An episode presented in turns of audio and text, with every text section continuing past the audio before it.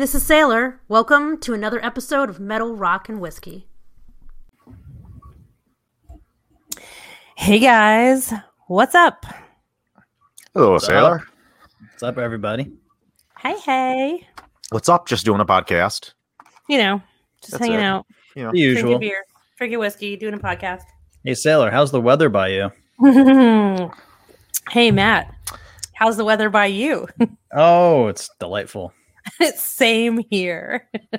hey, I actually went outside Yeah. with just a ho- hoodie on and not a big parka today. Oh, damn. Let me tell you, we have an episode coming up that I'm really excited about. Um, I had the opportunity to hang out with Ed once again as I was blowing through Chicago. Get it blowing through Chicago. Mhm. um, and we stopped at Few Spirits uh, to hang out with our good buddy Paul Hletko. Mhm. And um, we were right behind a storm as we were driving through.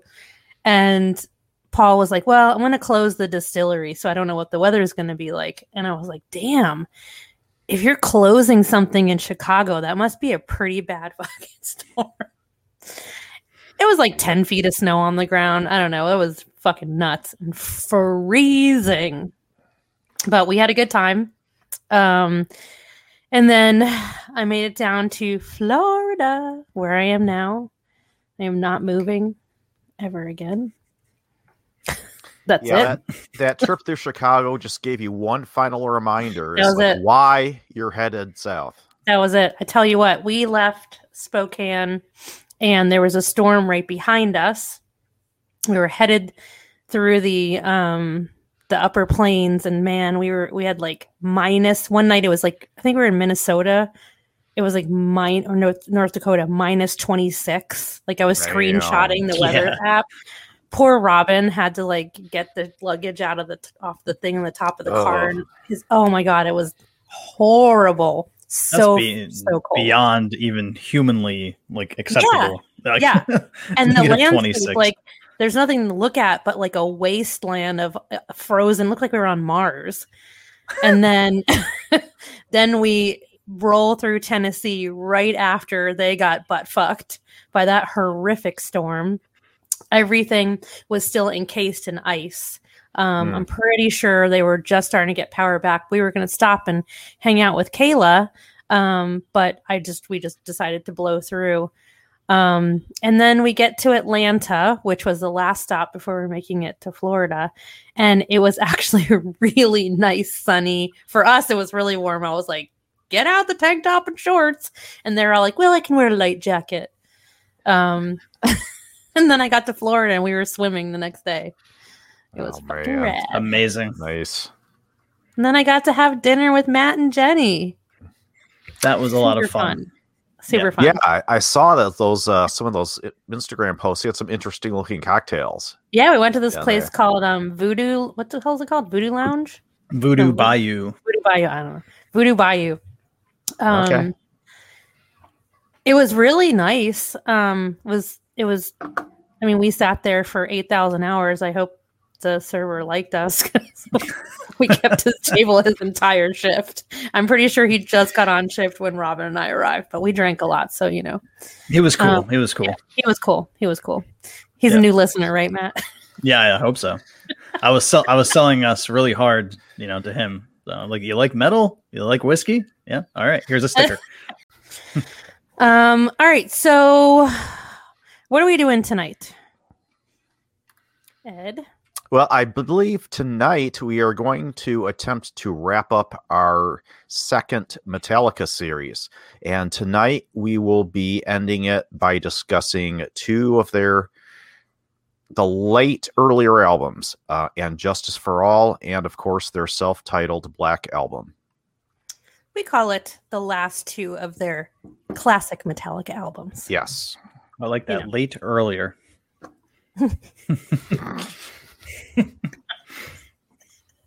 Um, if you have been a fan since the beginnings, you know that this is when things got really fucking heated when we first attempted to go down the Metallica rabbit hole. Um, there was a big split between the four of us at the time when Jake was with us. And um, I, I went back and listened to it. If you haven't, um, you might want to just pause this and go back to and listen to the original um, Metallica series. I, I I I might change my mind on a couple of things, but I don't want to spoil it. Uh, but uh, yeah, we I think we threw some fisticuffs and um, was that when there was a buck axe or was that earlier on? Oh my gosh. It may have been on an earlier show. I don't know, but I yeah, yeah the I think it was this Buck-axes show. were definitely involved. I think Jake and I spilled a little bit of blood, so um, but it was fun. Yeah, that was So the we do weapon here. of choice. There we was do. bloodshed. Yes. There was bloodshed. Yeah. But that's that's that's the point, right? It's a Yeah. battle, man. Um before we get into the subject though, let's talk about news and then let's talk about whiskey. All All righty. right. Let's do it. Matt? So I have two huge pieces of whiskey news. oh shit. These are huge, and these these affect really only the old world whiskey drinkers. So your Scotch, Irish, Japanese whiskey drinkers, which I am. So this affects Same. me directly. Yeah, and you. Yep. So the U.S. Uh, as of last week, I believe I was reading this on uh, Mark Gillespie's website, suspended the 25% tariff on Scotch and Irish whiskey. Mm. Yes, for a four month period. I don't know why it's only four months. Yeah, me either. Hopefully, it lasts longer than Forever, that. please. Forever, yes. But, and I, I, I commented on Mark's page about this is that I wonder what retailers are going to do with this because they've already jacked their prices. Now, when they reorder and they do they roll back to the original price? Do they Mhm. do they split it 50-50 and get kind of greedy? This is the or do they is- just keep it? I mean, the, the this consumers, the consumers nowadays are way more informed than they used to Yeah. be with stuff like this. Well, this is big news. I mean, everyone's heard this news. I think the tough thing is it depends on who you're talking about as a retailer. So, obviously, if you've already ordered, you've ordered under those prices, right? Mhm. So, when does this actually go into effect? When does when does the price change actually happen? Do we know that? It was, you know, even though this was approved and the, when does this start? Let's Correct. pretend I mean, there could be a a lag. a you know. grace period, yeah. If it starts like tomorrow, okay, fine. So then the next time I order such and such, it's going to be cheaper for me. Um, I'll tell you what, I have a feeling that a lot of whiskey drinkers are going to pay attention. And I would certainly say something, you know, in three months from now, if it's a small store, most likely they don't have that stock anymore. If it's a popular, let's say it's a Glenfiddich 12, for example, Mhm. they don't have stock from th- two months ago, you know. But if you're a major retailer, how much stock do you buy? Like, are you buying pallets? Like, what do you, how long does that last to go through that inventory? And if it's only four months, to be honest with you, if I'm the retailer and I'm not sure it's going to last more than four months, I'm not going to change my prices because that's expensive as well. From my perspective, and I don't know the ins and outs because it is above my pay grade, unfortunately. But it seemed that at the time, the place that I work, which I won't mention here, but they bought in big, and then the prices went up. So do with that information what you will. Yeah. You know, money talks, Yeah. bullshit walks. Yeah. So, it's a it's a i think it's um to be honest with you i think it's it, it's a m- it affects the brands i think more than the consumer in this instance because the brands had a more had a it was a little bit more difficult, especially for smaller brands, to export, right?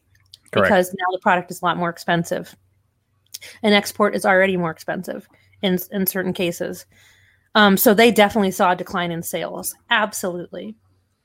Um, again, it, you know, if this is a temporary thing, or if most people aren't watching, if it's only maybe like a five dollar change once it's like you know on the shelf, is it a big deal to consumers? I, I really think it. Like I said, I think the aficionados are going to call people out. Otherwise, I don't know. But also, the answer could be, "Hey, I still have the same stock." You know. Um, the but I only think yeah, brands are going to see a difference for sure.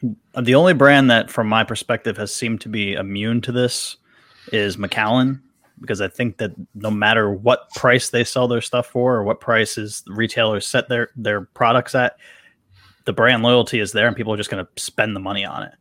I mean, their 12 year where I work is now like $76. I mean, that was like a $50 bottle, Hmm. Yeah. I feel like Yeah. seven, eight years ago. Yeah, yeah, I saw that. So yeah, too. I mean, Oban 14 is now $100. dollars Mhm. Like that's that's one brand that is not moving as quickly as it used to because of this. But uh, it'll be interesting to see what happens. Definitely. I think it also depends on for major brands, you know, how their distribution works because you know, if they're it, it, really just depends on, you know, because in the Europe you have to have brokers in the UK, you know, your brokers to your distribution, you know, what does your distribution look like? You know, where I think I think also that's going to play a huge factor as well because I know there there was there was some fiddling and ways to get around that and some brands had prepared for it. I don't know how long that lasted, but a lot of questions. It'll be interesting to see how this plays out. Absolutely. I don't- had, do you know have there you know in like for example in car companies you might have like Toyota which will open up a factory in Indiana and produce their cars in the US has there ever been an instance where there's been like a European English or Scotch brand whiskey that's opened up a distillery in the US Well, you can't it if ever you're happened? Scotch. It's not Scotch anymore. well that's true Yeah, So you it's can't do not it. legal. Yeah. Guinness attempted so beer brands um I don't know I know that there was a big price um cost change on this. So beer brands used to bottle in the states if they were imports, right? Mhm. So that that that went on for a while and then frankly it really just depends on the cost of labor versus the cost of shipping, you know? I Mhm. mean, if you can just send it over on a shipping container, then why screw around with having, you know, unless you're working with a co-packer or um, a contract brewer or something like that. And there are a lot of imports as, as far as beer and spe- and wine goes that they do use contract distilleries, contract wineries, whether it's to actually make it or whether it's just to bottle it um, and distribute it and you know package it up. Uh, but not for not. I don't know of any of that for whiskey. Do you, Matt? No, I don't. Yeah, that's not that's an interesting question. Uh, it seems like they the, some of those distilleries could actually realize some savings if they shipped over the casks to I don't the think U.S. so, though. and have them bottled over here. You don't think so? I also think that breaks the bond. I don't think. I mean, bottled and bond, and some of the. I don't know how the bonding works in other categories, but Is there bottled and bond Scotch? well, Scotch is a. I mean, it's basically a bottled and bond without using the term bottled and bond, right? So, once you, I mean, especially a single malt, you couldn't do that, right? No, we're gonna we're gonna see this in my next story too because it has to do specifically with this what Ed just mentioned, uh, um, but different country. Okay, well, there's a good segue. yeah. Yes, Yeah. I know exactly what you're going to talk about. I know Yes. exactly what's coming next. Yeah, I don't think for whiskey anyone would do that. I don't really think that would work. Um, you know, then we that gets in the whole discussion of MGP brands, which Matt and I had a pretty hilarious text conversation last night about a certain MGP brand. Um, Yep. we'll keep it to ourselves For let's just say let's just say that um if you are someone that relies on professional reviews i'm going to put professional in quotations air quotes professional tasters air quotes um i don't think you should rely on them i think you should rely on your own taste buds if you like it great if you don't you don't Yes, and that is something that we always advocate here. always Mm. We don't claim to be professional tasters. Nope. We claim to be whiskey enthusiasts who always advocate for you, the listener and watcher, to make your own judgments and and you like what you like, and we don't judge you. So. Exactly. unless you drink crown royal then i judge you. Um, touche. you know I, i'll i'll tell you why. So this is gonna we're, we're gonna do this anonymously. So there's an anonymous person who um used to shit all over a certain mgp brand and um you know was just very much against you know um being a whiskey brand and not distilling your own liquid um you know ha- not having your own distillery all of those things which is absolutely just it's ridiculous first of all. Um then this person chose that same brand as the winner in a blind i'm doing air quotes again tasting. And i just i have a problem with it because uh, for many reasons like if you're paid to taste something are you gonna not like it i, I don't know you know if you weren't getting paid before and you're getting paid now is your opinion gonna change i hope not um that's why i just think it shouldn't be I don't know. I just have a problem with the way uh, these reviews happen and the way people rely on these tastings. Oh, well, so and so, you know, Mr. X didn't like it. I I really like everything he likes. Well, if you've been following Mr. X for five years, I can name 20 brands that Mr. X has flipped on. So perhaps you don't rely so much on that and you just make your own determinations. Mm. You know, if you want to rely on reviews before you buy an expensive bottle, I get that, but you're going to have to look at like 10 different reviews and maybe take the majority. But, you know, Michael Veach wrote a really incredible article. I don't know if you caught that, Matt. It was really about professional tasting. Um, especially in award for the big awards, the amount of liquid they have to taste in such a short period of time, your palate is blown. So ma- you're lucky if maybe you were up front, but if you're on the back end, are you going to get chosen? Perhaps not. And also, like these are only a few people. How about have a hundred people taste it all instead of sending a whole bottle? Just do like a two ounce sample to a hundred people and see how many people out of a hundred like it and what they like about it, rather than six people, you know, or eight people or four people. Um, I, I have a difficult time with that. You know, um, awards are important very important to be recognized by your own community is very important um it's this business we work really really hard in but i don't know people just sitting there passing judgment on shit it, i have a problem with that. Unless they say this is my own opinion you know i'm not getting paid i just do this for fun don't take my word for it you know? Yeah. that's, different That's totally fine. Yeah, totally I'm- totally I'm different we do it all the time but i'm not telling yeah. you don't buy this or go buy the i mean i do say go buy this because i love it but you know what i mean the brand isn't paying me to do that i don't even do that with the brand that i work for so you know That's true. anyway end of that rant Okay. So, second piece of whiskey news Japanese whiskey. Something yeah I am a Mm. huge fan of, a huge Yeah. proponent of. Yeah, this was big news. I Big news. Yeah. And I can firsthand, again, tell you uh, why this was necessary from a retail perspective.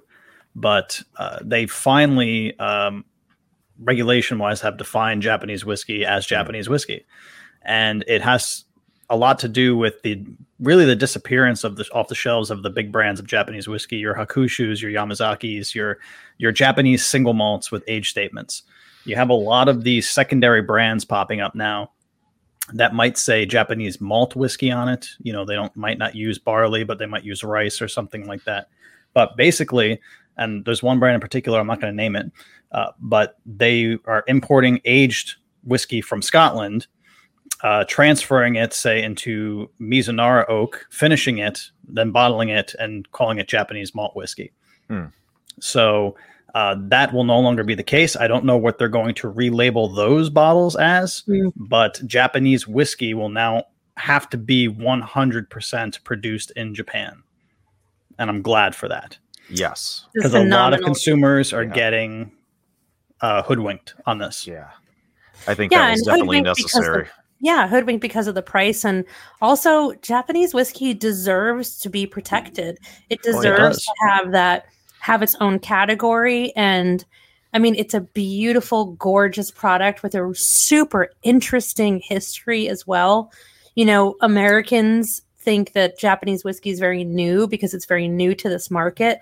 Japanese whiskey has a very long history. Uh, I'd say just as long as American whiskey, actually, maybe a little, little bit younger, probably. A little bit but younger, but I mean, you're talking commercial product. Well, oh, a hundred years. I mean, I mean, yeah, yeah. you know, yeah. um so and it's it's if you have had real japanese whiskey it's it may remind you of scotch but it has its own taste profile completely and um, i'm really super excited that the brands that i love and that are you know doing the right thing um, artfully are going to be protected and that's fantastic and that the consumers will and my fear is always a consumer is going to pick up a bottle of whiskey that they think is Japanese whiskey and it's something subpar and go, oh, I don't like the category because you know that happens mm. Of and that breaks my heart. You know, I want someone to pick. It's it's kind of a of it's a fear as a brand ambassador I've always had. Like, what if someone makes a crappy cocktail and they're like, oh, I I I had that X and X whiskey. It was garbage because the cocktail was garbage. You know, Well, you you're can't already- yeah. that, but you're already kind of getting there because people who have have had it have their expectations set so high from the three or four home run brands that we've seen Mhm. your hakushus yamazakis your nikkas Mhm. and now that you have two dozen brands on the shelf now they're going to try these other ones with those high expectations and ultimately be let down Yeah, because they're gonna go, ooh, this one's less expensive and looks interesting. Why don't I try Exactly. this? yeah It's a it's it's fantastic. It's great, great news. I'm really yeah, well, excited. I I don't think I've actually had a Japanese whiskey except well, maybe I have. Matt, What? didn't you send us a sample of a Nikka or something like that one time? I did yeah nikka from the barrel I think. yes. Yeah. So Yeah. I think that was probably the only one I've ever had. But yeah, I am a Japanese whiskey. I don't you gotta you go out and it. get yourself some Hibiki Harmony. Hibiki Harmony. Okay, that that's one I remember. Uh, you guys brought up to me before, so that I Mhm. should be a good one It's to a start great out with. gateway. Yeah. Great Okay. gateway. And then Yamazaki. I love Yamazaki. Um all right, so since we're talking about whiskey, um let's let's have a song first and then we'll talk about what we're all drinking because I'm drinking something very very special tonight. Um which actually kind of goes along with our discussion in a way. So uh yeah. Here we go.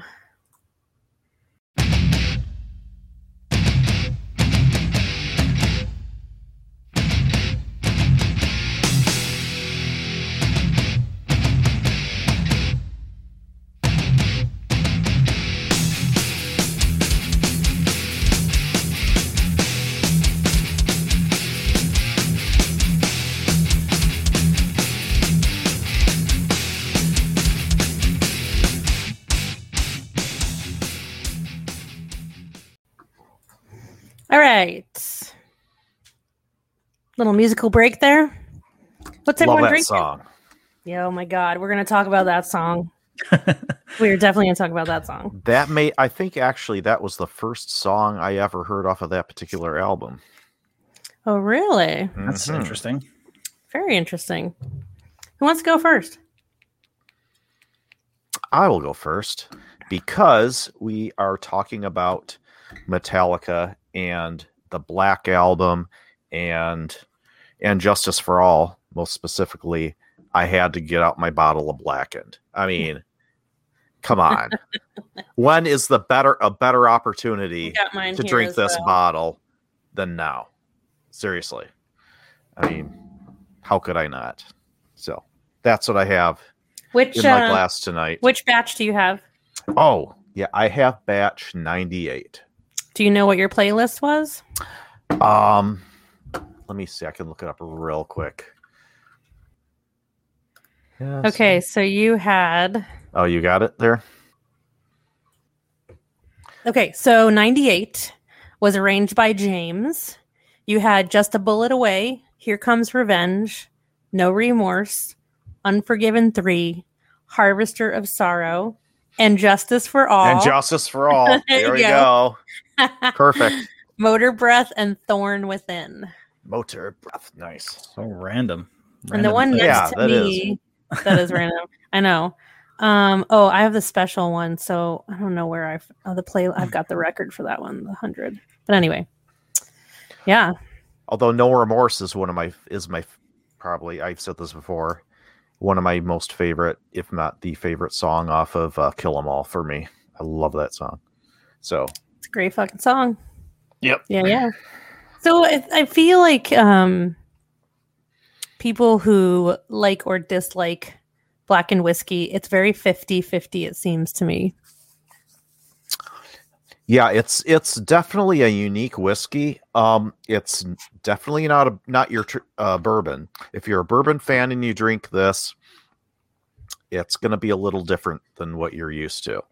Um, but I do enjoy it actually. Uh, I don't drink it a lot, but if I'm looking for something a little different than my standard bourbon, then yeah, I, I will pull, pull this out occasionally and have a little bit of it. Yeah, just to mix it up a bit. But yeah, it's good stuff. What makes it not taste like a traditional bourbon for you? Um, it's a little more savory. I think at least the batch that I have not is. I don't get a lot of the more caramel and vanilla notes that I normally get out of this. It's to me, to me, it, it almost tastes like a blend of like a bourbon and a scotch. To me, is kind of Hmm. like what I get out of this. I get almost get some some scotch notes out of it as well as some bourbon notes um yeah it's really unique i don't know how better to describe it but that's kind of how i i taste it I haven't really met anybody that hasn't enjoyed it that has actually had it. I have. I've seen. I talk about it a lot, so I've had. I just for me, I see. I, I mean, for a while, I saw a lot more people into it, and I just feel like now I see like very 50-50, But yeah Hmm. i feel like if someone gave this to me in a blind and said what are you drinking i would probably have a hard time deciding whether i was drinking a scotch or a bourbon really, 'Cause yeah it doesn't. It doesn't have any malt. Well, I mean, you've got a little bit of mar- malted barley and everything for conversion, but it's just a bourbon and a rye, really. So I find that really interesting. Yeah. Hmm. I mean, it, it doesn't have the band 80 notes, but uh, well, not. It, you know, but uh, yeah, it's uh, yeah, it's really, really unique, for sure. I can't, I can't think of anything else in my collection that I could really, off the top of my head, compare it to. It said, "Oh, this is very similar to to this." I think that for me, um, I think it's interesting now that Rob's been in charge of the whiskey and the I think it was batch 100, the special one that he was actually he was actually responsible for. I find a Oh. big taste difference between those and the early batches. Did you hear that he?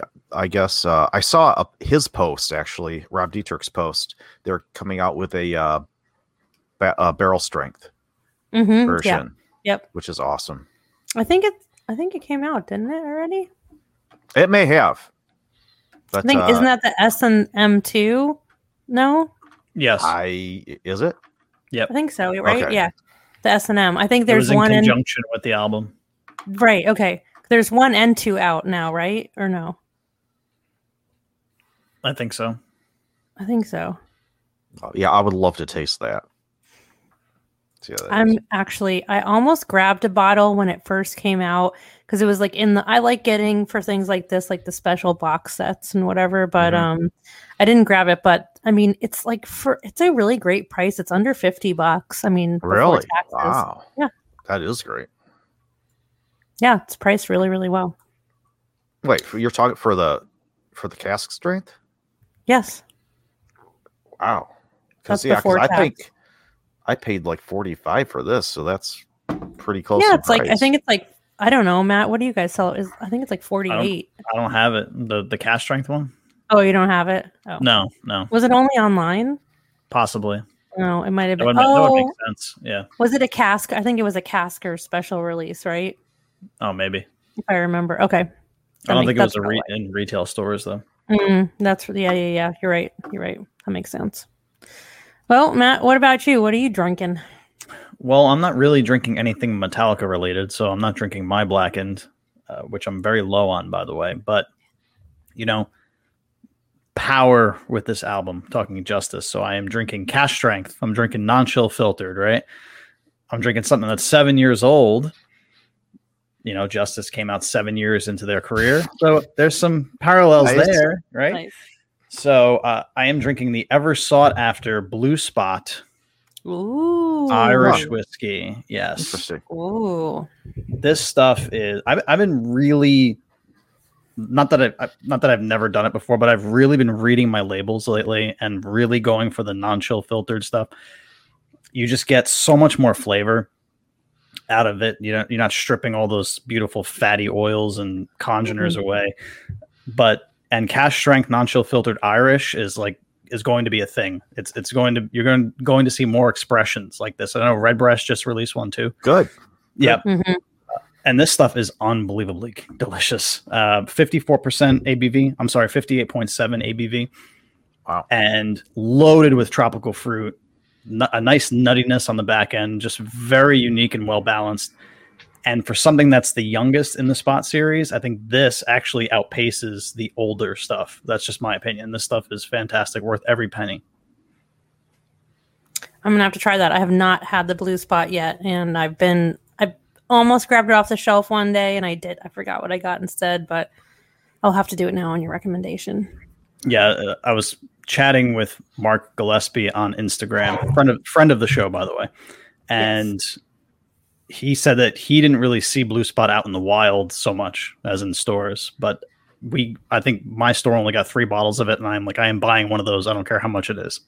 So it's going to set you back about a hundred bucks, but it's worth it. Yeah. Worth it.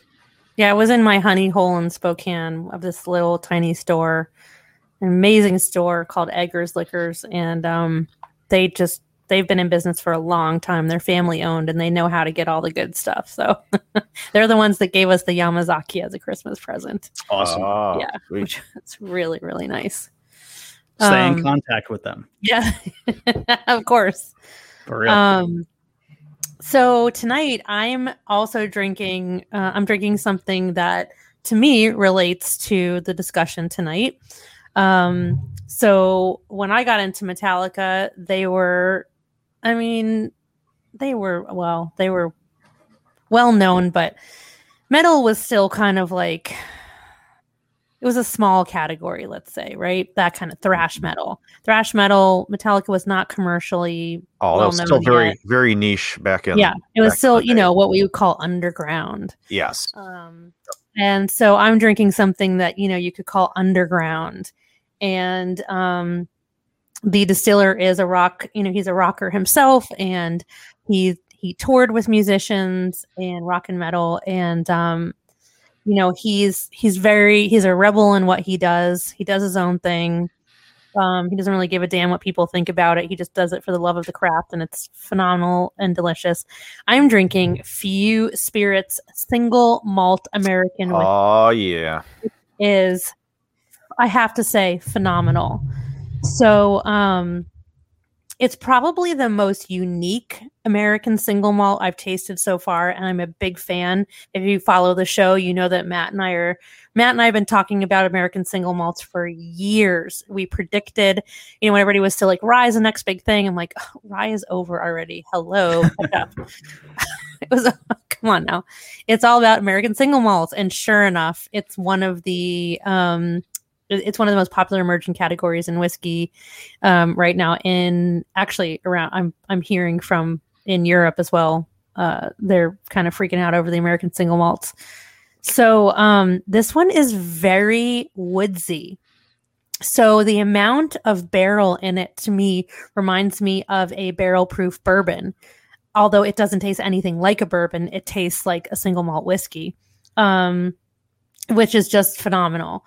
I love it. When I first started sipping on it, I was like, whoa, is this too much barrel? Is this too much wood? But once you let it just linger on the palate, once you get to know it, once you let it all open up, you know, once you swallow it down and you're really getting all of that finish in there, it's really something special.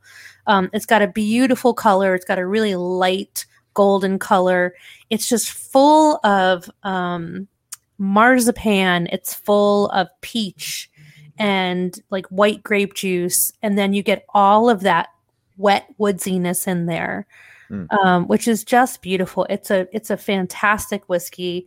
Um, it is a 93 proof. Um, so you get a little bit of that heat in there. You've got a nice body in it. It's just beautiful. And I know the word smooth is out. I don't really give a shit. It's an easy descriptor. Um, it is incredibly smooth. It's incredibly velvety.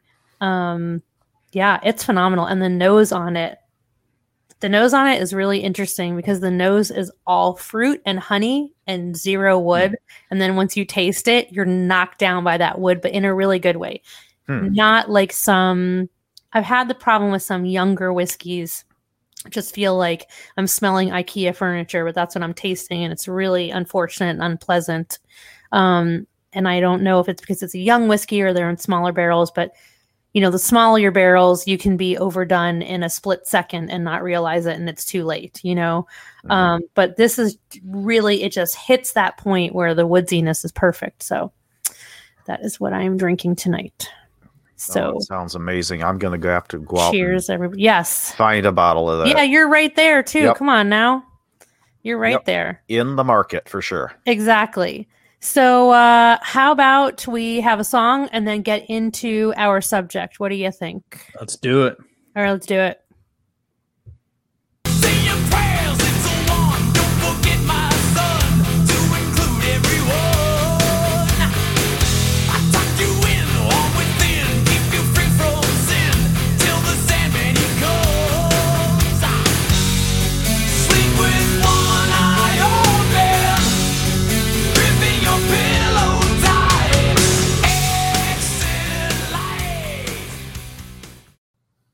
All right.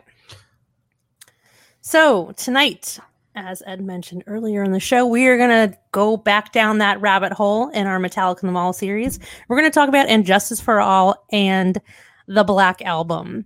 Uh, let's start off with And Justice for All. So, it is uh, the fourth studio album by Metallica, released in 1988, September 7th.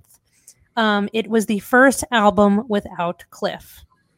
So we have Jason Newsted on bass, or we don't. We'll get into that later.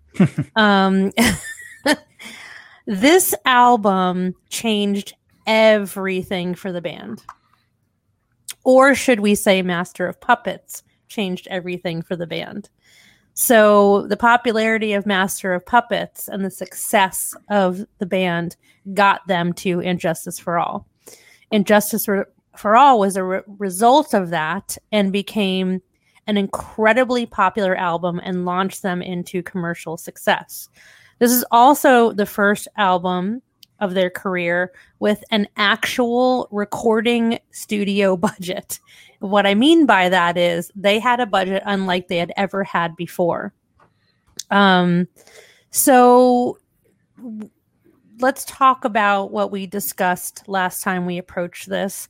And um, I, for me, this is the last album that I really consider to be classic Metallica. Um, I wasn't thrilled with this album, although I love the album. It already seemed like a little bit of a departure from everything they had done before. And that's a natural progression. That's also, like I said, they have a different studio budget and they're also they're a different band, really. Um, but also this was a place and time for me personally as a teenager. Um, I was one of those kids that was saved by music. I needed that. I needed that release. Um, I needed. I don't know. I mean, heavy metal and rock really, really saved me. I had a rough childhood. Um, so when we discussed this previously, Metallica being the reason we started this podcast, I came at this subject full of my own personal feelings and my own biases and my own personal experience and my own disappointment in where the band would head after this, which is fair and unfair. Um, you know, taste is subjective. We talk about that with whiskey. Music taste is subjective as well, unless the band is complete shite. Uh, I gave the band a really, really hard time on this album. And I remember a few things that Jake had said that I really didn't give any credence, and I feel like I should have. You know, I cannot imagine what it was like for these men. They were so young.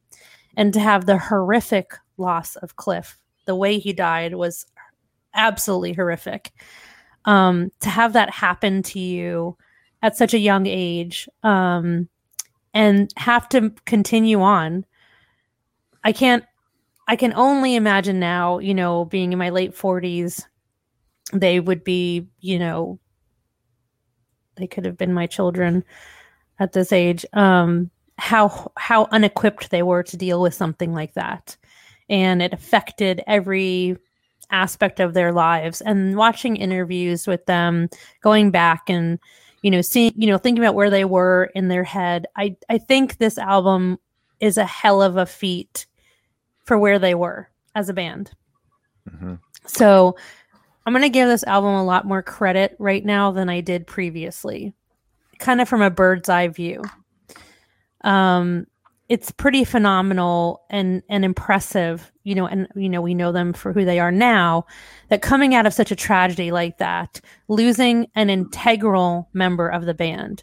And i think that up until now we have all agreed how important cliff was to this band how important he was to their sound and how important he was as a musician to helping the, these guys become better musicians um, and better writers. So they did an amazing job. It just it just signals the end of the Metallica that I so loved. And so I, I know that's where I was coming from last time. Um, but you know, the writing on this is is amazing. The big problem that I have with this album is there's no bass. Mhm. And we talked about this last time. It's absolutely ridiculous what happened on the album with the bass. Wh- Whoever is responsible for it is neither here nor there. They were, you know, working with Flemming Rasmussen, and I don't really think they had a lot of control over what they were doing. Um, and uh, I think that Mr. Ulrich had more control at the time, probably than ever before. Um, and I don't know if they were in the place to fight something like that. I don't know if they were able to, and I and I think it. I can only imagine how much it hurt them to have someone else playing that instrument and have someone else's sound, you know, on mm-hmm. that album that wasn't Cliff. So, you know, should they have been given some more time to record their next album? I wonder. I wonder how different that would have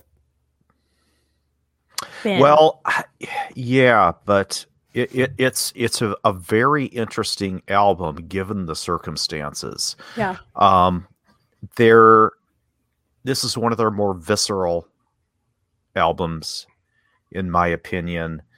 Um, and I'm thinking I've I've thought about this a lot since we've originally discussed this, and I've you know know more about the history of it and what they were going through. You know, being young guys losing a a, a brother. Um, and I'm starting to piece together why I think I liked this album so much is because there is so much emotion Mm, mhm. in this album. This is a very emotional album. There's a lot of anger, there's a lot of pain being reflected in the both the writing and the the musical style in here. Um, like I said, it's very visceral album, and I think that's one of the the couple of the reasons that really drew me to this um, album because it really elicits a emotional responses uh feelings and and it conjures up you know if you're if you're just want to if you're frustrated about something and you just kind of want to let it all out this is a great album to listen to. Um yeah because there's so much it's a it's a roller coaster ride of of uh, emotions and uh yeah so without you know beating on that t- too much um yeah, that's that's just kind of what I was thinking when you were you were talking about that. I think that you both hit the nail on the head to a, to a certain extent. For me, and my opinion has changed slightly, where I would rack my brain trying to figure out is this album a progression? Is it a detour that would lead to another detour that would ultimately derail them? Or is it just the the byproduct of absolute anguish and pain? And this album does not exist if their bass player does not die. We do not get this album 100%. Mhm. we do not get this album and i think after all these years i've finally accepted that this is a hundred percent a byproduct of their bass player dying nothing else nothing le- n- nothing more nothing less that being said you said sailor they were so young so tough to process. Uh, as a young musician you feel invincible when you're on the road and you're with your buddies and something like this happens. And i think that there was some deflection in the sort in the material on this album. I do think that they are going there's the anger and the pain and the madness, but I think that it's deflected toward other things. I don't think they fully knew how to embrace the raw emotion that they were feeling in order to actually put the sadness onto tape. Uh, and it went, it came out in other subjects. I, you're going to hate me for using this parallel here, but I'm going to do it anyway. Both of you are going to hate me for using this parallel. But I think that with, with Saint Anger, I think that the pain that he felt writing those lyrics, I think it completely 100% translates onto tape. And he attacked what was killing him. On this, I think that they, they had to deflect it because they just weren't mature enough to embrace the pain that they were feeling. No, I agree with you. I Yeah, think you're, I yeah. think you're right. No, I yeah. think that's fair. No, I do Yeah. too. I Yeah. think I- I- it is fair, and I think also what's interesting is they were not happy with the way this was recorded, with the sound, the way it came out on so many different levels. Um, and I think it's it's because so you know Cliff dies in September of '86. This album comes out in September of '88. That's a really fucking short period of time, all in all to heal from something like that. Imagine you're there, my God, you know, in the accident when he dies. I mean, they were they were playing they they were playing gigs by the mm-hmm. end of '86, I know. not three months after he died, not not long after the tryouts for new bass players. They didn't take any time off. You know, and that and I that was very much uh, of the of the time that that was the best thing to do. That was recommended, and perhaps they wanted to do that. Perhaps they felt like if they sat around thinking about it, they'd lose their fucking minds. That's all they And that's knew. fair. I'm not someone that can. I get it because you know I lost I lost a friend recently, and we all lost someone that we cared for very much in our whiskey fabric recently. And um, when I lost my dear friend Mike, I could I couldn't. I, I think I, I'm I kind of run like that. I'm afraid to sit there and process it because I don't want to feel what's coming. You know what I mean? So I just work through it, and in the end, you end up squeezing it into a little box. And my friend Lori and I would say we have a warehouse of all these little boxes stuffed Mm. with our shit. And we used to joke when we were single that, you know, and we would date someone, we should say, "Here's the key to the warehouse, and you can walk through it and open the boxes. And if you get out the other side, great, we can date. If not, see you later."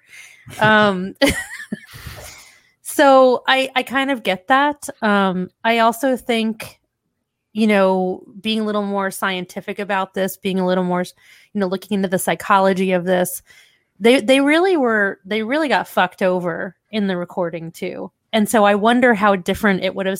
I think I can imagine. Okay, I'm you know we're speculating everything here because we don't know, of course, but I'm not going to be up for a fucking fight about the the ins and outs of the recording on this album. I'm not going to have it in me. Are you? Do you guys? Would you at that time have it in you to fight? You're still a young band. You're still having to prove yourself. This is your first real big, you know, studio project. That's like you know a, a big boys project.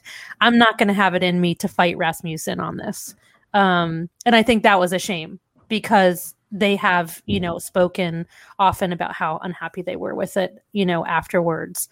Um, so uh, that that le- there's so much behind this album. Okay, let's do this. This album in a vacuum is fucking incredible, right? Of course Absolutely. by itself incredible. It is the first metal album ever to gain commercial success on this scale ever, ever, ever, ever, ever. Which leads to why the album bums me out because I wanted everything to stay like it was before. Yeah. Um, you know, it went eight times platinum. It peaked at number six on the Billboard chart. I mean, this has never happened before. It was, it was fucking bonkers. And the sound, you know, I, I, I talked about this before. I remember exactly where I was. I remember exactly what I was doing. I was in a really very, very difficult place as a teenager when this album came out. Um, very difficult. And um, I was in a really physically, it, everything was very, very bad the, the day I got my hands on this tape and sat around with my friends and we listened to it and nobody said a fucking word. You could a pin could have dropped outside of the music. We didn't say anything. We listened to the whole entire thing without speaking. It's something I will never ever ever forget.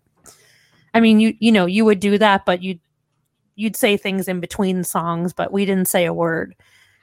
I think also we were waiting for the album too, you know, and and, and what a thing to wait for after what had happened with them. Oh my gosh, what is this going to sound like? What is it going to be like without Cliff? How, you know, also, you know, I think uh, the marketing of the album, we knew this was something very different. I had never seen a metal album marketed like that before. Um, if they were marketed at all, really, you know, that was a really big deal. So I think there was a lot of bated breath waiting for this album um so sitting there listening to it there was there was so many things going on. Like it's fucking heavy. It's fucking amazing but it's also weird to hear that kind of sound from metallica right? It's just Yeah, you're coming at this. Yeah, you have a unique perspective um, in that respect because, like I said, Matt and I got into this album much later than you did. So, yeah, it's it's it's. I understand what you're saying, but it's really hard to relate. I get that. It's it's it's I, I totally get that. Most people come to this and it's like, oh yeah, it's like a Metallica album, no big deal. But it was Mhm. not no big deal at the time. Yeah, It was a very big deal. And it was a I mean, and, and we've talked about this and done this before. Listen to Master of Puppets and then right away listen to And Justice for All. And tell me that you don't recognize how different they are. Oh, I can tell you right now that yeah, they are. You know, There is but a market difference, but uh, again, there's so many bands out there that you know it's it's it's a similar process. Things happen in the band, lineups change, sounds Yep. change. That's the way it goes. Well, sure, but I think we all have we all have something in our lives that we wish never changed, right? Oh, sure. We all have that nostalgia. We all have that that Mhm. one thing that we just wanted to remain constant. You know, we yeah, just don't. I'm not I'm not discounting that at all. Not no, at but I mean, it's ri- it's ridiculous. You know, Yeah. you can't judge an album based on that. But then Sure. again, you can, because again, it's all subjective, right? right, exactly. It's all in the ear of the beholder. what I what I find amazing and it's only a two year period between Master Puppets and Injustice for All, is that this was the album that took off to a different stratosphere. Not because it's it. I'm, I'm privy to Master Puppets as a better album, but they are completely different, like you said. But what was it in that two year period that didn't make Master of Puppets that eight times platinum album at the time?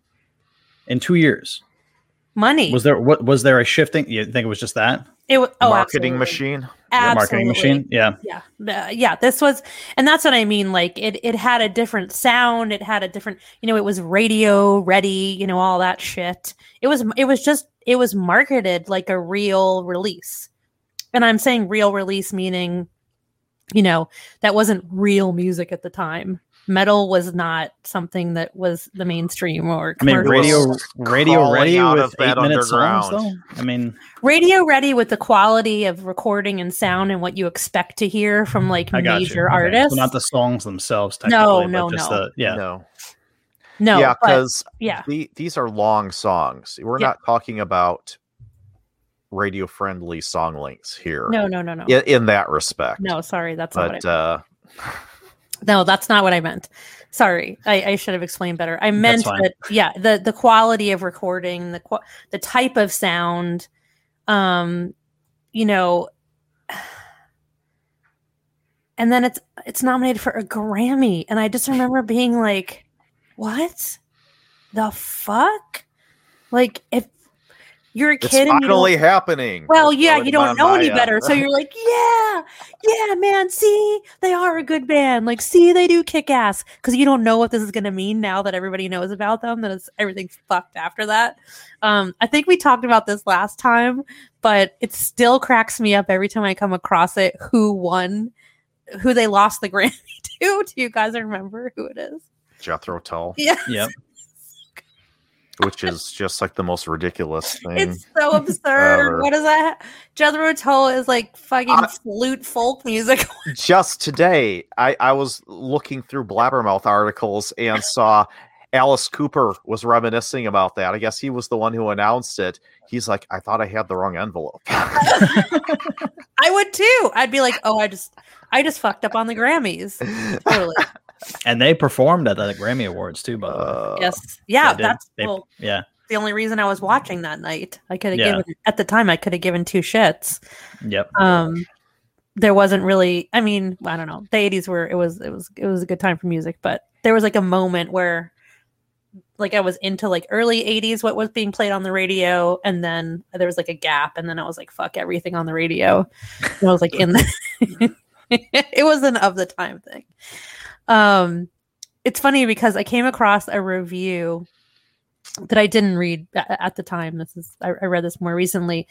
Um, there was a reviewer out of out of Chicago that actually called this the most flattest sounding album, but the most ambitious. Most flattest. That's probably the best way to describe this album. The most ambitious and their flattest sounding. I would totally agree with. Totally. That's just me. So, um, all right. Favorite songs off this album. You can only have one.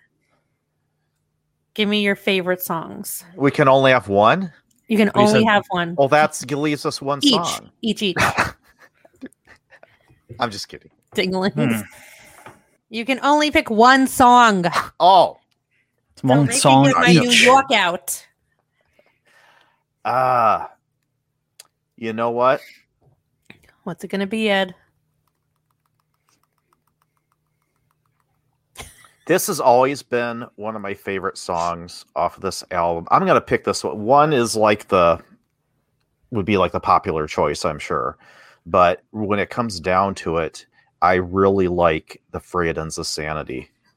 Uh, Okay. This album because the to me there is a dual guitar solo in there where both James and Kirk get going at it and they are just they just kill it together that's the it, it, it's amazing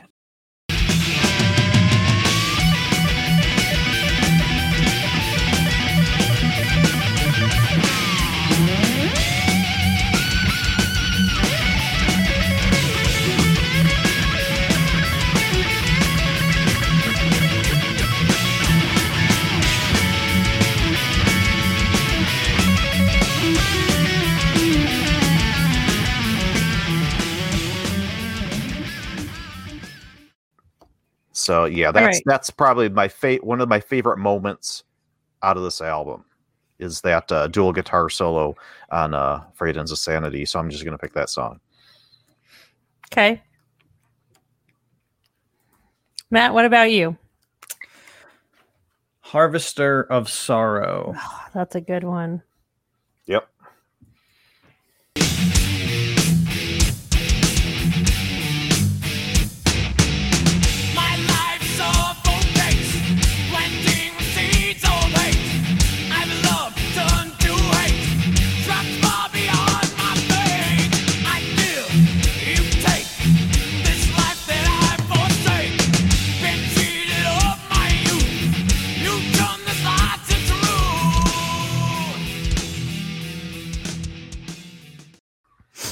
All right. Matt, Harvester of Sorrow. That's probably my second favorite song. One, I can't stand that song. I hated it from the moment it came out. I still hate it. I hate everything about it. I hate the video, the song. I hate it. Um All right, so we have um Frayed Ends of Sanity and Harvester of Sorrow and Blackened. Yes? Yes. Yes. Boom. Out of all three of those, which is the best song? That would be Blackened. I'm just going to choose for us. Amazing. If we have to do a poll, Blackened's going to win. Come on. Oh, come on. we have to do a poll now. All right, Matt, Okay. you got to do the poll. I'm gonna leave the write-in vote open. People are gonna write in one. No, vote for that No, no, No. there's no write in. no write in. Three songs. Here Don't come all the comments, right? Oh, I no cannot one? have any more chili pepper. What happened to moments. one? How about No, one? fuck that song. F I am the U Q that song. No. All right. Up next, the Black Album.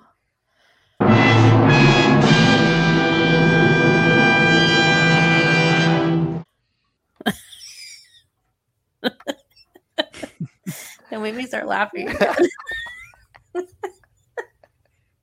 oh crap, Ed. okay. Um, alrighty then. So uh Metallica, which we call the Black Album because it was stupid to call it Metallica, has got some of the shittiest. This has got to be one of the worst album covers in the history of album covers. Yeah, you, gotta look at look at.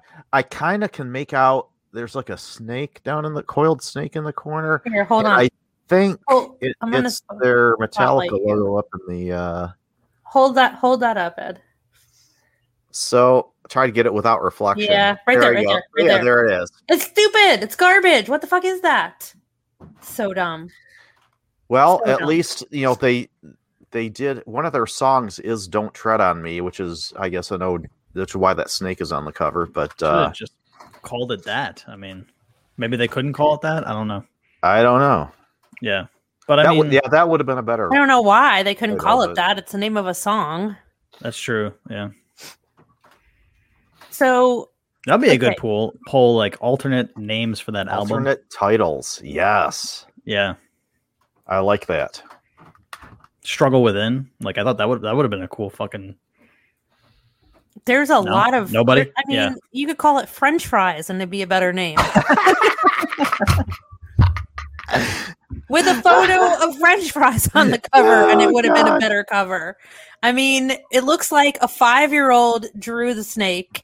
I don't know what they're doing with the fucking logo in the corner. How could you not update? Like, I please, I would have done a re release so long ago with a new cover and made sure no one ever used this as the cover ever, ever, ever again. It is horrific. But anyway, okay. This was released in 1991. So there's your first problem. Okay. Um,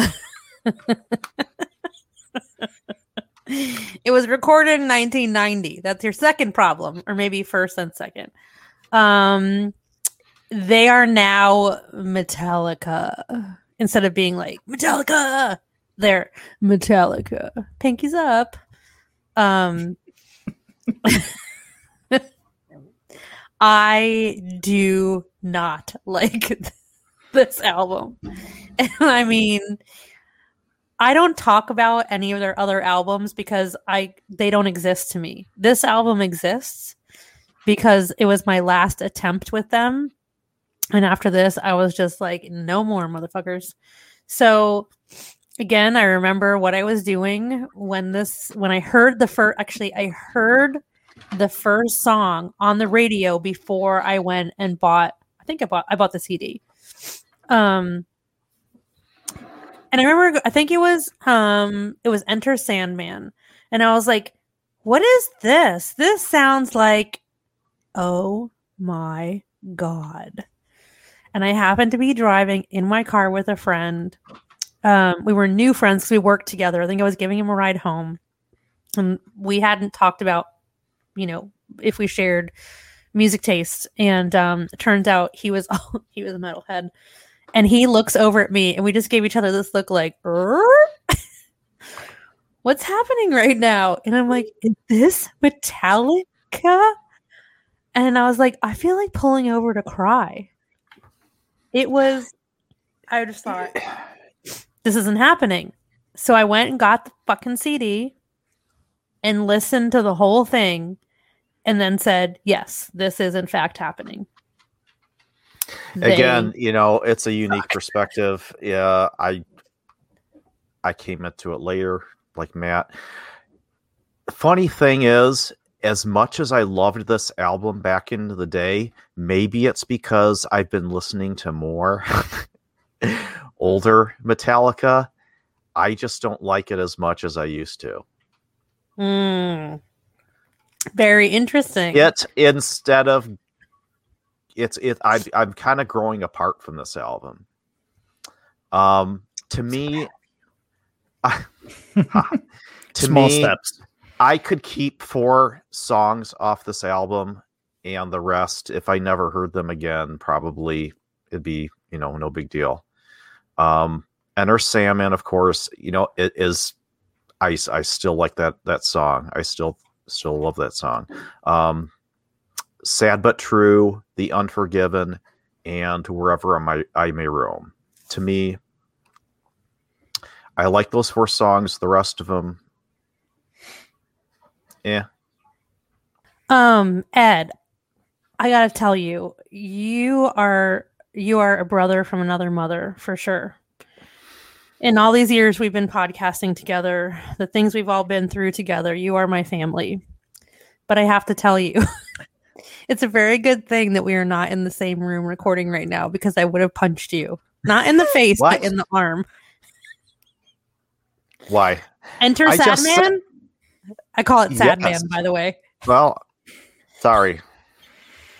Even though you said you weren't as big a fan of the album, she would still punch you I would still punch you. because that's your favorite song. I'm gonna text your wife and say, "Can you please just go downstairs and punch him real quick?" I'll explain later. You should just punch to the screen like that and then have her like extend the arm and like you're punching. That'd be amazing. Yeah. Wait, that's not in the budget. Okay, have a question for you guys. Yeah. Yeah. Tell me about the song "My Friend of Misery." Familiar with it? You insist that the weight of the world should be on your shoulders. Yeah, I I'm familiar with it. Matt, Jason Newsted writing credit. Yes. "The Struggle Within." Yep. Matt, Yep. "Through the Never." Yep. Yeah. You sons of Familiar. I have something to say with that song. About that song. Yes. All right, go ahead, Matt. What? No, it's your turn. No, finish your thought No, I'm not. about I those know. songs. No, I'm not. I will. I will after you talk. Oh, okay. I see An what you're doing. Here. Experiment. I'm conducting an experiment. Okay. Okay. Ed is unconvinced. Wow, where do I start? So, do I start with the songs that I actually can take away from this and enjoy on a regular basis? Maybe. Sad but true. Sad but true, I think, is probably maybe because they play it live so much and I've seen them play it live so much, I think that it translates very well in a live setting as far as crowd reaction goes. But it's catchy enough for me to be like, okay, I kind of like that song. I think Through the Never is another one that is catches me enough to actually enjoy. And I think it being so short, I think it's only three and a half minutes. I think it's just like quick to the point, and it's Oh like, okay, yeah. So I think those two are the, really the only ones I can take away from this. And I didn't listen to our last Black Album episode. I didn't get that far, unfortunately, in this research. So Oh, if I'm need- contradicting, if I'm contradicting anything I was saying before, this is just me growing as a podcaster the last three years and growing and really just learning how to listen to music differently from what we do here. But I think those are the really the only two songs that I can confidently say I don't mind. I don't, don't mind. mind. That's Yeah. There's a great. hearty endorsement. Yeah. So there's a song on this um, that became pretty famous if you knew me when this album came out, and for probably the next three years because this album wouldn't fucking die. Um, so track number eight is one of the most hated of mine. Um, Oh, yeah. and I so okay. I saw them live in must have been right after this. It would have been this tour. Um I did not want to see them anymore, but m- one of my best friends that I grew up with, we've known each other since I was 9. She was so I had come back I was in college and I'd come down back down to Florida to visit and she got tickets to see Metallica.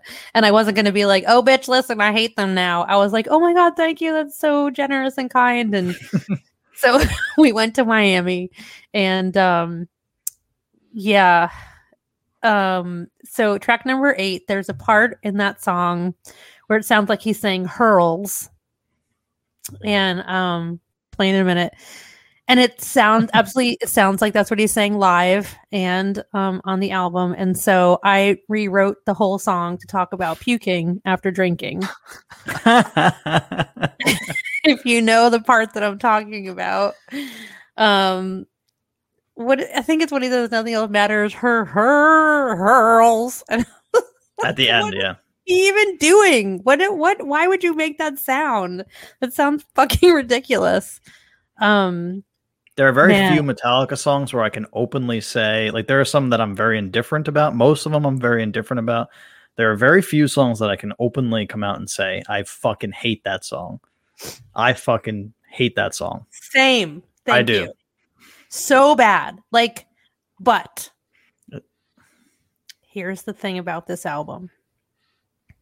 This is them finally processing Cliff is never coming back.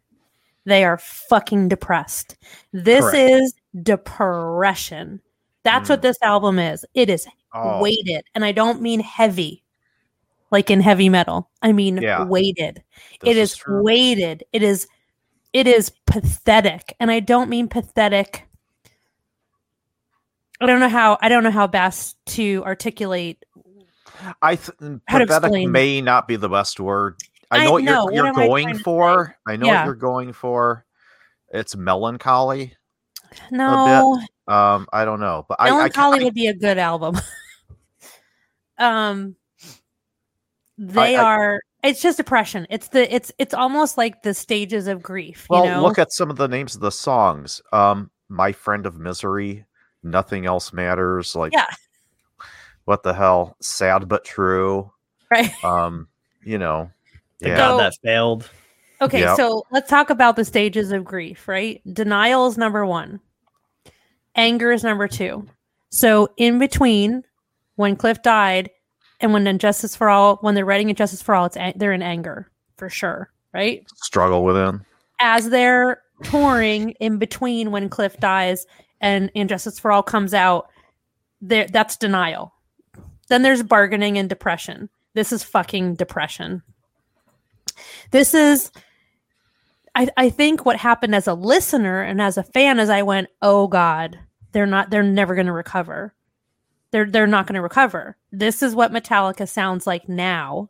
This is who Metallica is now. This is I don't know if it means this is Metallica without Cliff and and I don't know that it's fair to give him that much at this point, that much influence over the whole band because you know Jameson is incredible. He's an incredible poet. Um, you know, as much as I give Lars shit, the two of them together, you know, they formulate incredible music. They write incredible music. Mhm. Um, performance is something else. They're they're you know insanely talented. So I don't want to give all the credence to the to the sound being a departure from Cliff. I think it's just them being separated from Cliff and and for as for me as a fan, I went, "Oh god, this is what Metallica is now." And I don't like it. And I don't want it. And do if I have never heard Metallica before and I find this album, I'd probably be like, "Oh, this is cool." But if you're old Metallica and you hear this album, oh my god, this is an album you slit your wrist to. You know, like that's that's the imagery that comes to mind, and I feel horrible now for them. And I, it's I, I, I feel God. You know, I hope this was a processing point for them as human beings, as people, because you know I want to care for them as human beings as well. Um, I don't know if this was maybe the end of that darkness for them and they were able to get it out and process it, and that's what art does for us. But how many times have you heard, you know, the moniker that, you know, an artist gets healthy and then their art sucks? And sadly, that happens. Yeah. That's a real thing. An artist gets healthy, they bring in Bob Rock, and then their shit sucks. Exactly. Like Mot- like Motley Crue. Trent Reznor Yeah. literally said once in an interview, I'm afraid if I get therapy, I won't be able to write music anymore or write music people want to hear. it is, but it, it it's sad, but it's Sad but true. but true. I don't think that's me. I had planned that, god damn it. That was that was planned, you motherfucker. Sorry. If I was the editor, I would edit that out. but I'm not. Because- you are, god damn it. because remember they brought in Bob Rock because of Bob Rock's the job he did on Doctor Feelgood, which when we talked about Motley Crue was an album that both me and Sailor shit on big time. Oh, we shit on it. We kicked it. We spit on it. We punched it. We Yeah. flushed it down the toilet, and then kicked it some more. Um, do you Sorry, Ed. think that at this point they were just like fuck it, or do you think they were still being? I feel like at this point they're still being. I think they were strung along for a while. Really, kind of. I think there was a bit of indifference. There was a bit of I don't really have it in me to fight and advocate for myself as an artist or as a band. And then at some point they're just like, fuck that. This is what we're doing now. This is who we are now. Later. Yeah, Not that I like anything that they've done af- after. Well, I think they came they came out of this album a markedly different band. But do you really think a- they were like, let's get Bob Rock? That makes sense for Metallica. No, but I I- think yeah. I don't know if it was them. I don't know if it was their label pushing it on them. I have no idea. But uh anyway, I say I'm definitely a bigger fan of some things that were come to come later. I know. I Sure. think that on- once they hit the road and they were on the road for two and a half, three years, however long they were on the road supporting this album, and the money just started flowing and flowing and flowing. I think that any uh, transgressions they had back in maybe 90 or 91 when they were recording this album, I think it just went away. I think they embraced the change that they would undergo in 95, 96 with Bob Rock still there and I just think that they just saw dollar signs and dollar signs and dollar signs, and they were okay with it. You know, they were being artists. They were okay with the change. They were all okay with the avant garde and the eyeliner and all the stuff that they would do in the mid '90s. So I think that they just kept embracing further and further out from where they were. Unfortunately, Yeah. I gotta say, Uh, we should probably we we should we should probably play a song off this fucking album. you But know, which one do we play? well, that's the thing. God bless America. Which one do we play?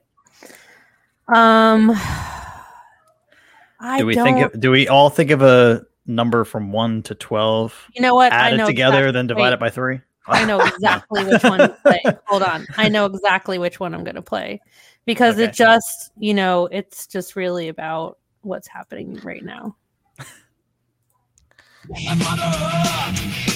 No. Are you Are you play a song saying from a different album? Here we go. Can you hear this? Metallica's up unforgiven for making this album? Can you hear this? Yes or no? yes. Yes, okay.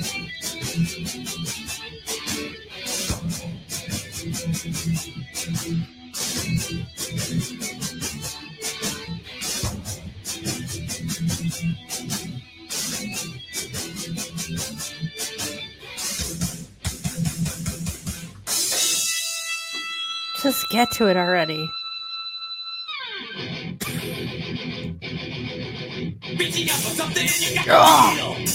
No. I, oh my god. E?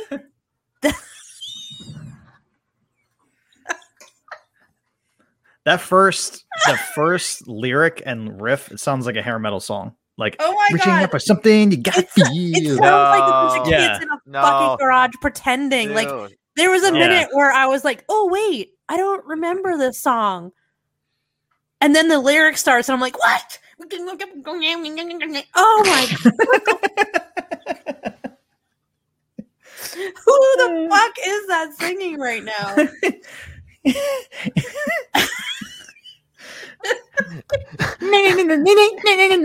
That's exactly what it sounds like. Am I wrong? Do I need to play it again? Don't make me Oh, No. God, no, that's all right. That is not the James Hetfield who sang "For Whom the Bell Tolls," you know, or I mean, come on, you know, I, I and I think I said this before. He used to have one of the best, I thought, the best voices in metal for sure. I loved the sound of his voice, and then he sings that. That's what he sounds like. Get the fuck out of here. So, are we in agreement that this album sucks? Is anyone going to fight me on that? I'm not gonna fight you. that Um, guy right there. Ed, I. I don't know if I would go as far to say it sucks. I would say that it is probably one of their my lesser favorite that means it sucks, dude. albums. But uh that means it sucks. I'm gonna put it on the goddamn animator. no, you're not. I'll switch it, make it the number one spot. How about that? Right after oh, larceny. Oh God. I have a question for Sailor though. Oh boy. Is it possible for you to look at this album in sort of a broader spectrum as far as importance to the time? No, God, no. Main Abs- no. Can you justify a hundred million albums sold or whatever No. it was? No. No. This is exactly okay. where where me as a metalhead in the 80s never wanted metal to go. Okay. So in that respect, yes.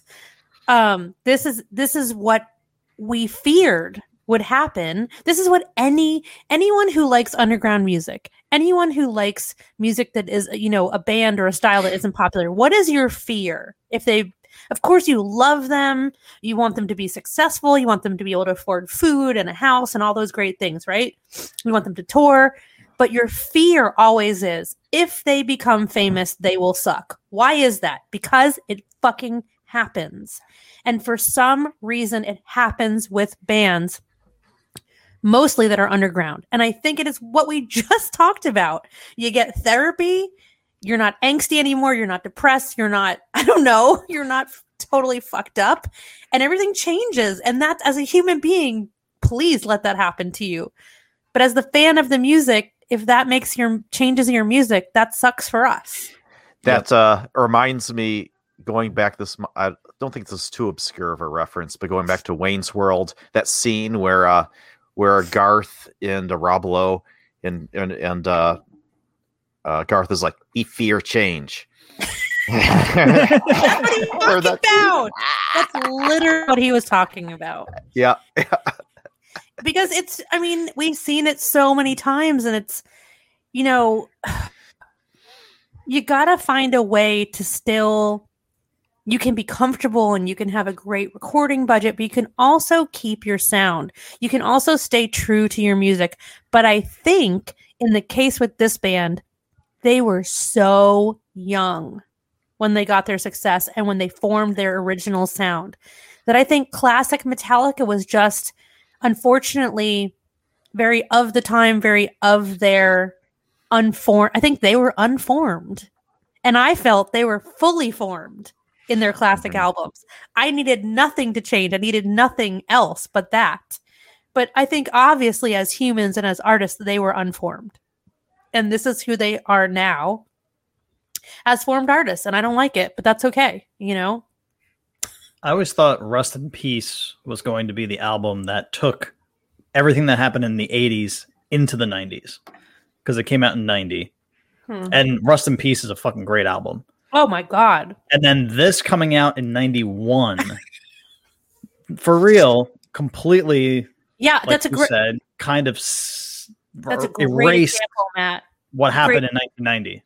You're absolutely right. That's a Yeah. fantastic example. Actually, thank you for that because I I saw him at um, Megadeth for that tour, and we did think like, I mean, it's not like we were like, oh, it's 1990, everything's changed. Like you don't feel like that. Hmm. I mean, did you feel like that from?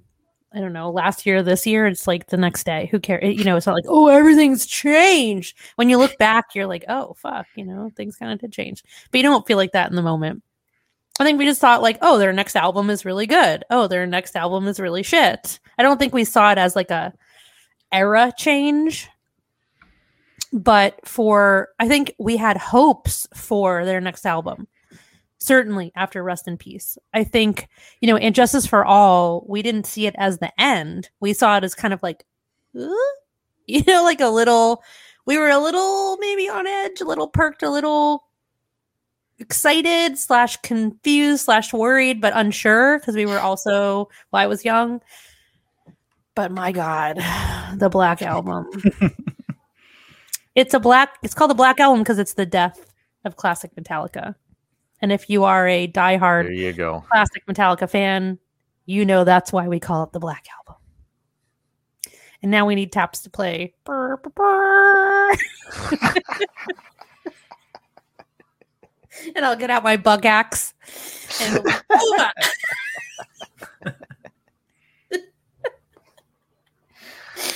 Oh my god. I don't want to Oh. play any more songs off that fucking album and you can't make me. I just don't. I don't want to hear it. Sad but true. Um, everyone knows the songs. It's fine. Yes, they yes.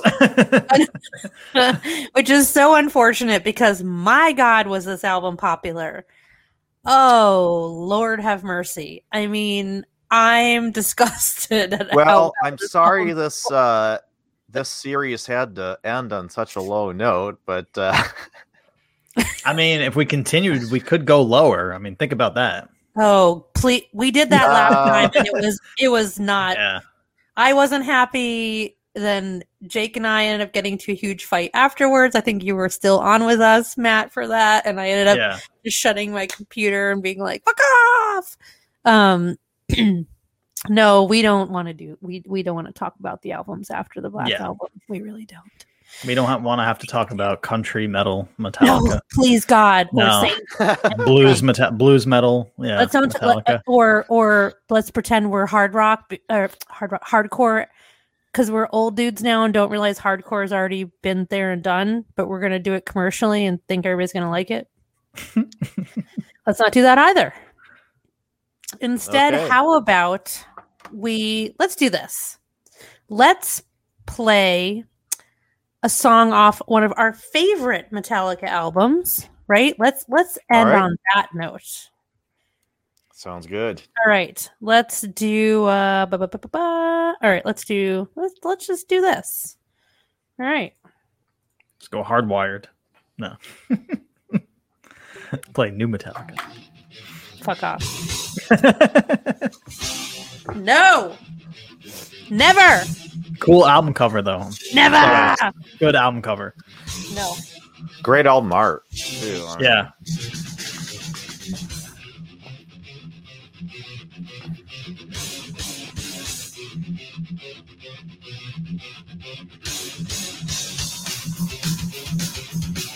How do you make this and then that Yeah. shit? How? You're the same people. I don't get it. I have a don't know. question. I have a question for Sailor though. Before another question for Sailor before we wrap up here. Yeah. Is there absolutely anything these guys being in their mid fifties now that they could do that would get your ear again? Yeah, of course. I mean, make an album like Kill 'Em All, make an album like Ride the Lightning, make an album like Master Puppets, or my God, make an album like And Justice for All. Yeah, make one of those albums. Please. Again, stop trying to reinvent your sound. Do you think they're capable think of doing it? Work.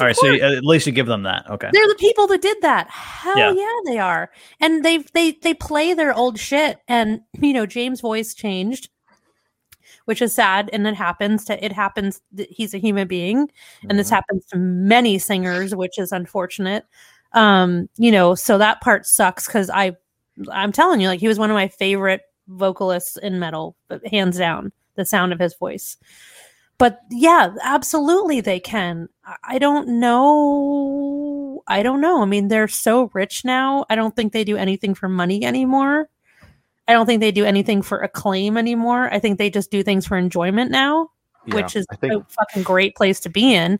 Revisit your original sound, but I don't know if that's.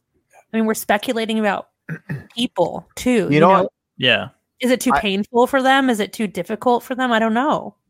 I thought it would always be it would be re interesting. What I'm trying to say, thought it would be interesting to see what would happen if they re-recorded and Justice old for All stuff. with Yeah. their current lineup. Can you imagine?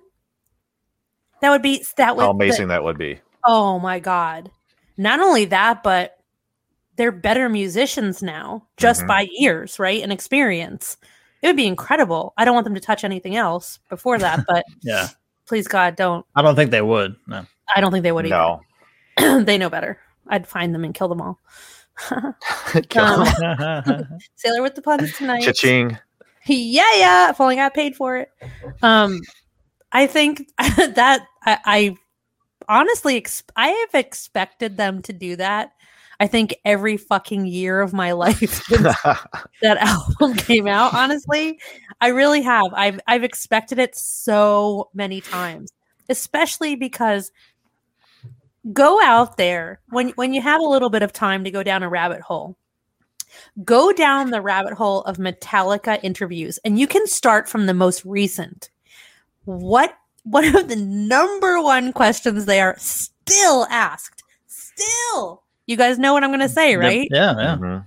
Jason Newsted, the bass on And Justice for All. They're still asked about it. Fucking remake the And then- goddamn album. They Do never it. give a straight answer either. No, but also bring that poor motherfucker back to play bass on it.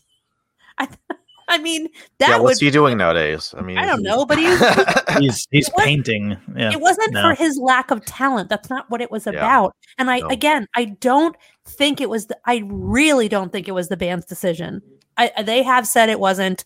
I, I, they were in a fucked up place, man. They were, and they were, they were in a vulnerable place, and they Yeah. got taken advantage of on that album. I really believe that. I think it was a, it was a very heavy hand. It was a, it was a tough time, and I think it's, I think it, it's too bad. But I get it. I get, I, I get why all of that happened. Um, but go back to, I mean, you could now, like, how, who cares now? What you could make an album playing the fucking flute and farting, and people, who cares? you've made your money, you've made your fame, like, but go back to your original sound and then you would you would get all your original classic fans back because I'm not the only one that feels like this. Trust me. Yeah. Like, I, the- I'm not at all. I'm sure like most of the OG fans definitely feel the same way you do. and I know they Absolutely. like uh, they, they Hardwired was a very good effort. I, I think that they actually tried to have bits and pieces of their entire career and all their sounds meld into one album because you hear all versions of Metallica in that Sure. album, or at least Yes. they try. Yeah, they try. Um, it, it it was a good effort. Um, Yeah. but I think you're right, Ed. I think re-recording that album should be their next project. Just forget it. it should have been their next just project A 15 long years, time ago, yes. if not 20. Yeah. I mean, really. You know? What was it? The 30th anniversary the Could other you day? could you imagine if they did that? How well that album would sell. Oh my god, come on. It would be no, really. I I would probably be their best selling album of all time, ever, ever, ever. Because i know i'd that- be first in line. me too. It would be that perfect intersection of your old fans and your new fans. It would be Oh my gosh. it, it would it would just be right? Mind fucking mind blowing and it doesn't it wouldn't even matter what it sounded like. It would just be that album. Well, I don't know if I go that album far, but. I get your point. well if you could hear it first and then go buy it but that's not usually how it works. You know i'm just saying if they release it like you can't hear it first. It would be their best selling album ever i think. Hands down. So i'm glad we did this you guys. How do you feel about it Very good. I'm trying to feel what I feel. I feel closure. Is that the right? That yes, thank you. I do too. I feel cleansed in a way. I feel like we we kind of put a nice bow on it. We wrapped it up. Yes, closure is great. It was very unfinished last time. Mm-hmm. It was there was a lot of fighting. A little chaotic. It was um, chaotic. There was a lot of bad feelings. I think Not some. permanent. Not people- permanently. Just the, Ooh, I think some people Uh. felt it permanently. I think we're ready to finally get back to our hair metal series. yes. yes. I'll say this. I'm glad that we did this because I do feel like I was very unfair in so many spots. And so I'm really, really glad we got to talk about that and I got to honor them a little bit better because they were my favorite band of all time, ever, ever, ever, ever, ever at one time. And I, I think it's only fair to honor them as such. And I, I gave them a much harder time than I probably should have. Um, so yeah, so I'm glad we did this. And um it was it was great to revisit this and see how you guys how your perspective has changed as well which was cool It to see. Definitely has. Yep. um Yep. and yeah we should definitely go back to our hair metal series one day Yeah. Although when we were at dinner, we were talking about like three or four different bands that we oh my should god do. yes And then I'm and then I'm like, oh wait, maybe we'll we'll never ever get back to our hair metal series. i don't remember any of the bands you talked about but i remember Oh, being really excited about all of them yes, you'll have to tell me later later. Stay tuned, i was thinking about listeners. that Yeah. today literally Yeah. all right well is that the end That's the end. This is the end. My friend. That's another fucking guy I hate with a passion. All right, let's play a song before we say. I mean, I'm sure you could tell by my singing exactly who I was talking about, right? Of course you could. Sure. Yeah. It's another one of those. Well, we'll discuss another time.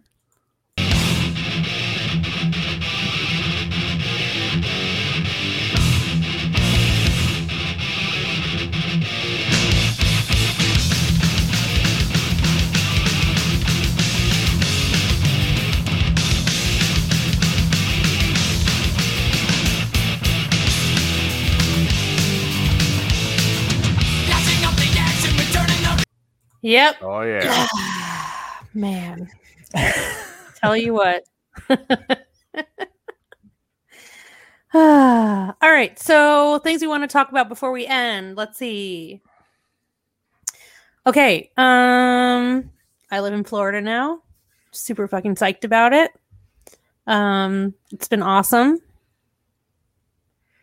I started a little company, little little company, Yes, little cocktail company. It's called uh, SailorGuevara.com, and I do cocktail boxes. And um, I just launched a brand new subscription series, which is cigars and whiskey samples and a cocktail mix. And they will Mm. always be old fashioned mixes. And they will always be paired with an album or artist or genre of music. And um, you'll get a different, so you'll get two cigars, two samples of whiskey, and then uh, eight ounces of cocktail mix. And um, every month it'll be something different. And April is going to be devoted to Prince because it's my birthday month. So uh, head over to sailorguevara.com and order your subscription. We also have cocktail box subscriptions, and Ed is a new subscriber. Thank you, Ed. Yay. Looking forward to that. Yeah, so I've I've been having a lot of fun with these creations. Um, it's something really good for me. I'm on leave at the moment from my brand, so that I can get healthy again and um, just rest and recuperate, and then start a new role in the fall. Um, so I'm doing some writing for American Whiskey Magazine, which has been so phenomenal and has always been my dream retirement.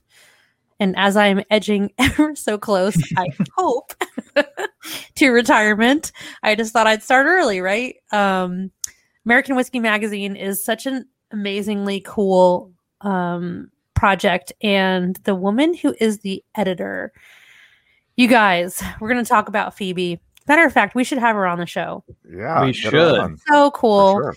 she's a she's a badass young woman who has taken on the I don't even know what to say. The, helm and the weight and the awesome project of an American whiskey magazine which is as you know such a male dominated industry an Mhm. industry that has been we need to dust it off right? Um, pull it off the shelf. We need to give it some creativity and a spotlight especially on all of our new distilleries and our craft distilleries and our the diversity in our industry. And that's exactly what she's doing. And she is she's a badass and i'm a huge fan. So um, that's been really exciting.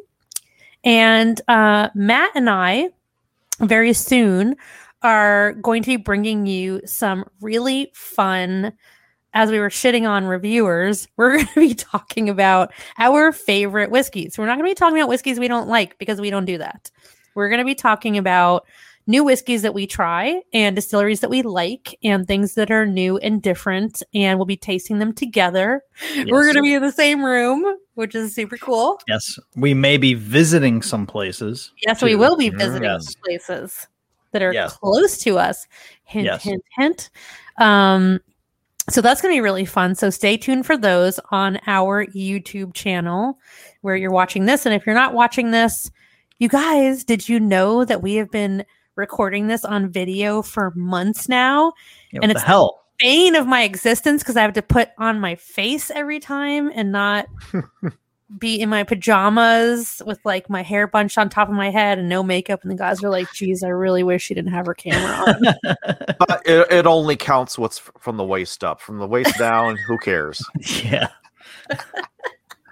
That's Well, what. we know what Ed's wearing or not wearing. yeah.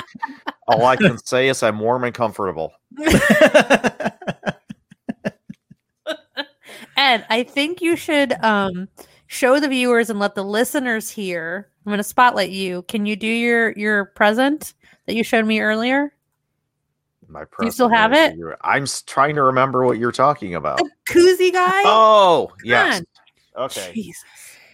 Good thing I'm here to Okay. keep the show on track. Here we go. Here, listen. Ready? This is coming from my can koozie. If you guys can't hear it, it's the Death March. It's a Darth Vader. Imperial March. koozie. Yeah, sorry, the Imperial March. Yes. The Darth Vader That's better. Imperial Commander koozie. so, yeah, just a little early birthday present from one of my daughters. I love it. At first, he was like, before we started recording, look at my koozie. I'm like, oh, that's great. You have Darth Vader koozie. And then he was like, wait a minute. It's fucking great. Wait, it's not just a Like, wait, koozie. what? so, um, before we leave, I do want to talk about something we haven't talked about previously. Um, and I think it was expected of us, and we needed to find the right time and the right place, and for us to be prepared.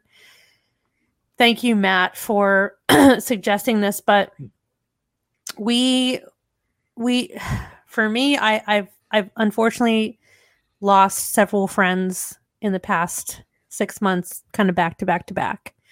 Um, a friend of the show, a former guest of the show, a part of our whiskey family, our whiskey fabric passed away, and um, definitely was not right. Don't think I'm still ready to talk about it, to be completely honest.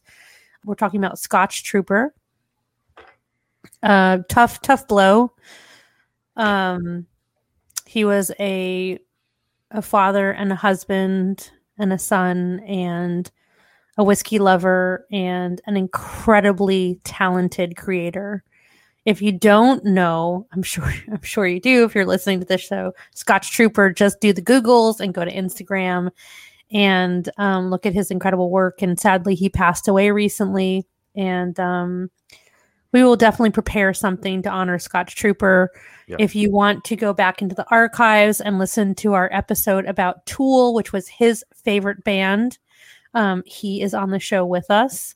And um, I had plans so many times to have him back on the show because I had horrible, horrible technical issues on that show and ended up getting shit faced because I was so upset that I my nothing was working on the computer and my internet was horrible because I was in a cabin in the mountains in the woods with my parents.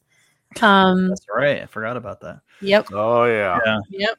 I didn't get that opportunity, sadly, but I did get to talk to him shortly before he passed away, and I'm so grateful for that. Yeah. And that's about all I have the Yeah, and, and of for, saying right now. yeah, for anyone that's interested, um, you know, it was our first season, episode 37. That's all in our back catalog. Um, our conversation with Scotch Trooper, and he was always, you know, I should save it for the show, but just really quick, he was always a positive guy. Very much, Always so. positive. very yeah. much so. Will Always. be sorely missed. Yeah, for someone who's got so much acclaim to be so down to earth is uh that was just him. So and uh we were the first I believe we were the first show that he was on after the whole thing came out with him Yes. and they were trying to get him banned from Instagram for stupid fucking bullshit. Stupid. Um and I think we were the first show that he came on after that whole thing had happened. So One Yeah. of the first. Yeah. true one of the first yeah, truly grateful for that. And uh yeah, just terrible, terrible news. yeah. Um that sucks. Rough times. Um I have a hard time talking I have a hard time with shit like that. Really hard time. So in the meantime, you know, it's been a really long time since we talked about our favorite podcasts that we listen to. And um, I wanted to bring up one because we are recording in the month of March and it's Women's History Month. Fuck yeah. Um, and one of my favorite podcasts is The History Chicks, is one of my absolute favorite uh podcasts. And um they were actually mentioned on NPR which is super exciting. And I have been working on a project where I make a cocktail once a month to pair with their shows. And that has been super fun. So if you want to hear um like they do the real deal like the real lowdown on women in history. And they they're all over the map with like you know they've talked about so many different you know it, does, it doesn't depend on the year but really incredibly done well done so um yeah give that a listen what about you guys Anything Ed? Nothing for me right now. matt Uh, one show. It's a YouTube show, not a podcast, but uh, it's called Critiques and Connoisseurs. Uh, it is a new show from our favorite Jen and mine's favorite uh, wrestling podcast. Uh, he's now has a show which is very kind of similar to our show, as weird as that sounds. after he started following us, by the way. Um, but where he talks about a spirit um, and pairs it sort of with a wrestling event or a match um, from history. Uh, very short shows, but really well produced and fantastic content. So, critiques and connoisseurs, it's on YouTube. Oh, Interesting. That's Yeah. happened a lot since we've started. It has happened a lot, It has. weirdly enough. yes. Weirdly. Yeah, yeah, That's all right. might be linked with the previous know. comment about MGP. I like But, being a know, trendsetter. yeah. I like being a trendsetter, so it's fine. Exactly. It's fine. You know, that's all Yeah. good. So, all right. I think that's it. I think we're done. I think we're out. This is the end of our revisiting Metallica. Metallica them all. No need to discuss any albums after the Black Album. We made that clear tonight. If there's any confusion, send us hate mail if you like. I'm always up for it. It's been a while, actually. I to get a lot of hate mail and congratulatory mail from the show. Um, so thank you to all of our listeners. You guys are awesome. It's been a really long time since I've said that to you guys. Um, but I'm saying it now, and that's all that matters. And we're how many years have we been doing this, you guys? This is year number four. Year number four. All right. Mm-hmm. All right. Well, I'm done. You guys get us out of here. All right. So follow us on Instagram at Metal Rock Whiskey and on Twitter at Metal Whiskey. Follow and subscribe to our channel on YouTube, which you're watching right now, hopefully. You better be. Metal Rock Whiskey. I don't if put on makeup watch- for them. If you watch everyone that listens on Captivate or downloads on iTunes, there is no excuse for you not to check us out on YouTube and subscribe as well. We should have equal numbers True. across the board. If you watch, make sure to hit that thumbs up and turn on that bell, which is down here. I think on this side. And if you don't hit the thumbs up, I'm gonna know you watched, and I'm gonna reach out to you and be like, "What?" The But F it's really about the bell because then they'll get notifications on their phone uh, the bell. every time we upload new content to the channel. For So- whom the bell tolls. Yes, for whom the bell tolls. Sailor Time marches will on. March right on. here. to Kick your ass Yes. with that.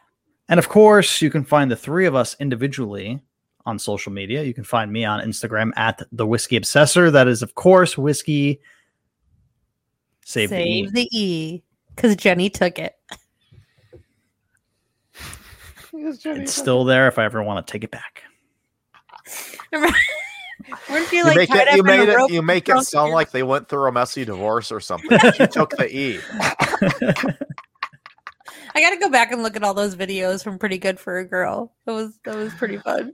Oh, they can always find me on Instagram at uh, Bourbon Geek, of course. And um, hey, listeners, uh, if you love us or just like us, like Matt was saying, get on there, hit that subscribe button, give us a review, and uh, we'll see you again on the next episode of Metal Rock and Whiskey. yeah. Fuck you, Bob Rock. Later, everyone. Ah. Bye. Bye.